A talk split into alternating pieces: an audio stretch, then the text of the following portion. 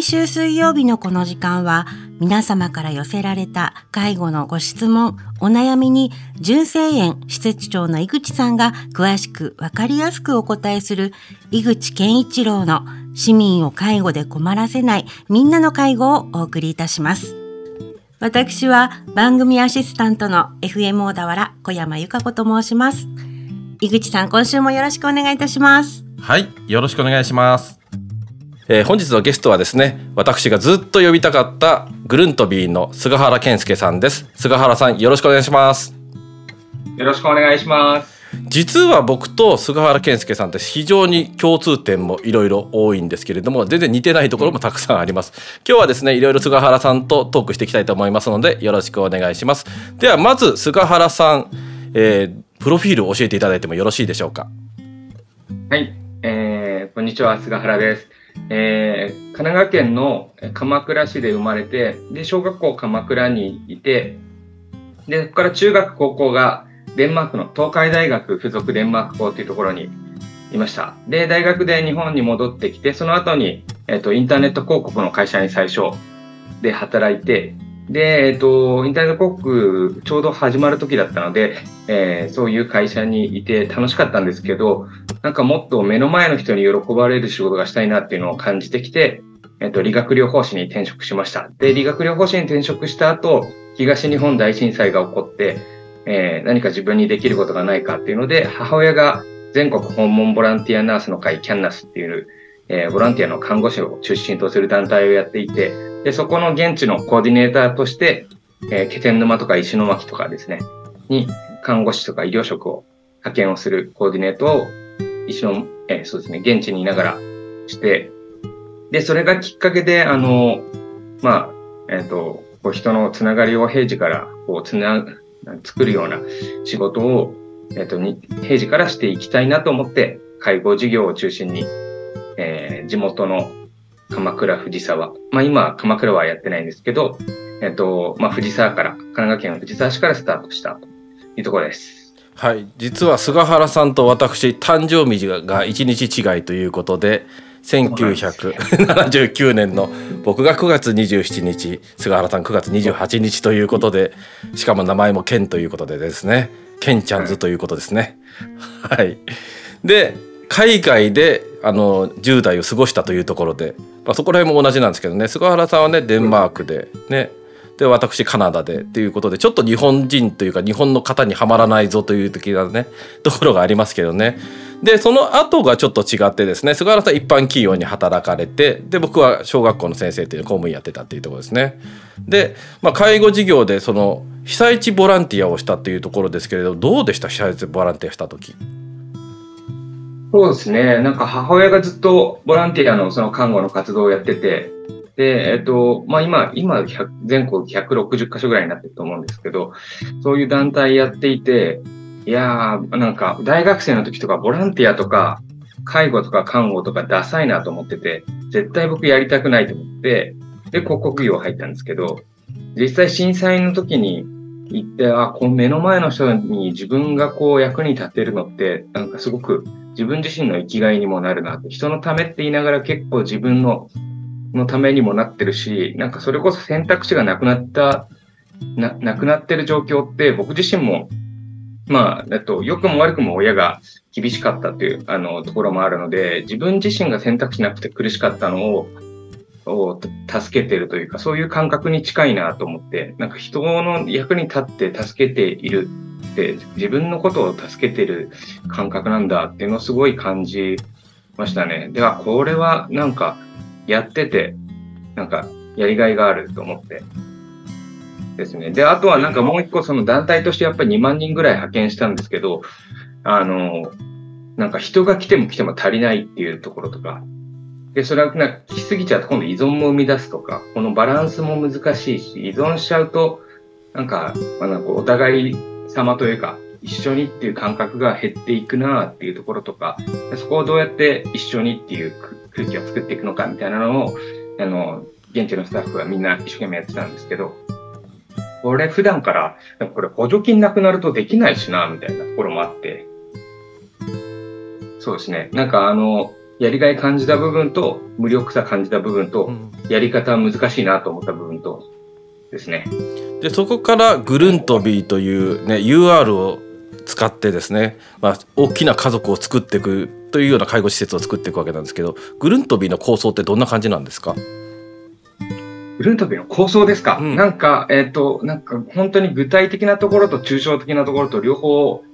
こう意識しながら言っていて、あんまりなんか抽象的なところだけ意識しちゃうとっていうのもあって、一番最初はやっぱ目の前で困ってる人がいたら何とかしようっていうのと、まあでも困ってるって言っても、まあ人間みんな困るし絶望もするので、それこそ大事な人が亡くなっちゃった時とかいろんなことでこう絶望はする瞬間はあるんで、えっと、絶望が持続しないっていうところをこう作ろうみたいなですね。で、そういう困ってたり、絶望が持続しているような人を何とかしたいと思う人が、を集めていこうっていうところが最初あって、でも、でそのためにはまずなんか、あの、顔見知りになってないと、あの、僕も親戚のおじさんがすげえ絶望しかかってても、なんか遠い親戚の人だったらどうにも、なんか、いや、自分の生活もあるしなとか思っちゃうんで、やっぱりなんかこう、顔見知りで、なんか自分にとってプラスなことをやってくれてる人とか、ご近所のおじさんとかが本当に困ってたら何とかしたいなとか、そういうのがあったんで、やっぱ地域って言っても広くなりすぎちゃうと厳しいから、一つ団地っていう、あの、小さな、うちの団地すごい小さな団地なんで、300世帯弱しかないので、そういうところで、えっと、自分たちも住んで、そこに困った時に助けられるような、えっと、まあ、介介護の災害とか、僕は介護保険使う人って介護のある意味災害だと思ってるので、あと認知機能が低下してきたり、体が動きにくくなってきたりしたときに、誰かの手がちょっと必要っていう。で、そういう状況になる、すべ、あの、すべての人がなると思ってるので、で、そういう時に、えー、サポートするとお金がちゃんとやってる側にも入るし、仕組みを入れとこうと思って介護保険事業をその中に入れたっていう。で、自分たちもそこに住んで、スタッフもそこに住んでっていう、ご近所付き合いしながらやるっていうところから、あの、困ってたら助けようっていう気持ちをこう作っていって、それが、えっ、と、団地から生まれたんですけど、そこからどんどん周りの地域に、地域というか、他のテナントとかいろんな事業とかに広げてって、そういう思いがある人が、えっ、と、えいろんな業種とかにこう点在していくと、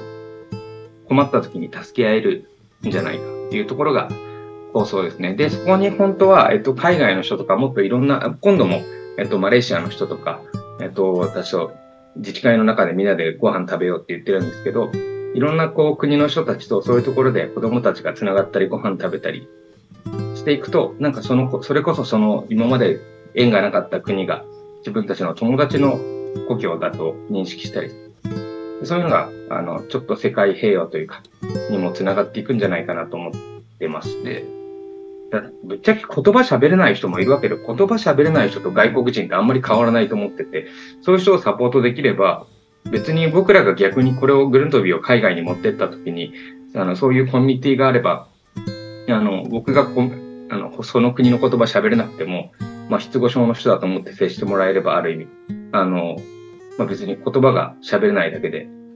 あの、サポートしてもらって楽しく生きられればいいなと思って、そういう、なんか他にも広げていける可能性があるなと思ってやってます。はい。ということで、グルントビー一つのコミュニティ、まあ、地域を作っていくということで、団地をベースにしながらですね、えー、介護が必要な人も、そして介護職員も、また外国人も、誰でも一緒に助け合えるような、そんな絆を作っているということですよね。そうですね。誰もが助け合いながら誰もが文句言い合えるっていう、うん、もう、もう、もう綺麗事じゃないですかね。常に文句が、昨日もトラブル発生しまくってて、団地の中で。なんか、ほどほど幸せっていうのを僕ら掲げてるんで、その、悲しい時も嬉しい時も、ムカつく時も、なんか、あの共感する時も、いろんな心が動くような、で、それで、なんか、なんかあの、なんなんていうんですかね、村八分みたいになっちゃうのが、僕は避け、避けたいなと思ってるとこで、ここで、グルントビー自体にもある程度苦情が来るというか、なんか僕らが素晴らしい人でもないですし、なんだろう。なんか事業でやろうとすると、あの、決まったサービス、なんか一般的なサービス事業でやっちゃうと、そのサービス提供してる時間だけハイパフォーマンス出しちゃえば、えっと、とはあとやることとやらないこと決めれば、そんな怒られることって最小化できると思ってるんですけど、わざと広げてできない怒られるっていうところも意識して作ってるというか、まあ、作ってなくても怒られちゃうんですけど、ね、共に生きるということは綺麗事じゃないと。ただ孤独でいるよりはねみんな一緒にいて幸せに生きていかれますよね。そうですね。ボッコボコに僕らのこと文句言ってる人たちのことを、うちのスタッフたちが気にかけたり、もう若干無視しかかってたんだけど、周りの自治会の人たちが何とかしてあげてよって言われて、しょうがなく言ったらいきなり怒鳴られて土下座させられて、そこから1ヶ月間ぐらい家の掃除で地域住民として手伝いに入って、そこから仲良くなって介護保険使って、お見取りするとかありますからね。うんね、なかなか。1ヶ月、1ヶ月間怒られなきゃいけないんだろうと思いながら。では、いろいろ話はつきませんけど、この次はですね、えー、丹野さんと一緒にいろいろ話をしてもらおうと思いますので、よろしくお願いします。福原さん、どうもありがとうございました。ありがとうございました。井口健一郎の市民を介護で困らせないみんなの介護では、介護に関するご質問、ご相談をお待ちしております。メールは fmo.fm- 小田原 .com ファックスは0465-35の4230までお送りください。この番組は社会福祉法人小田原福祉会の提供でお送りいたしました。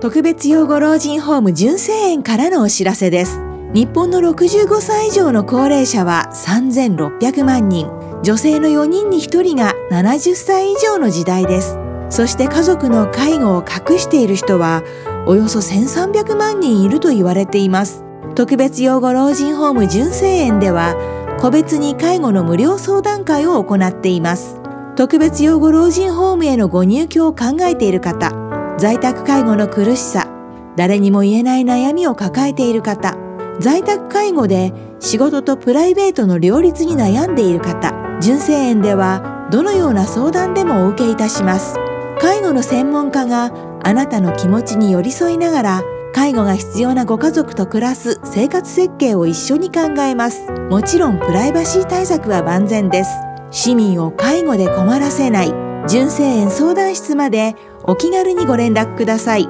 電話は0465-346001メールは info@ 純正園 .jp です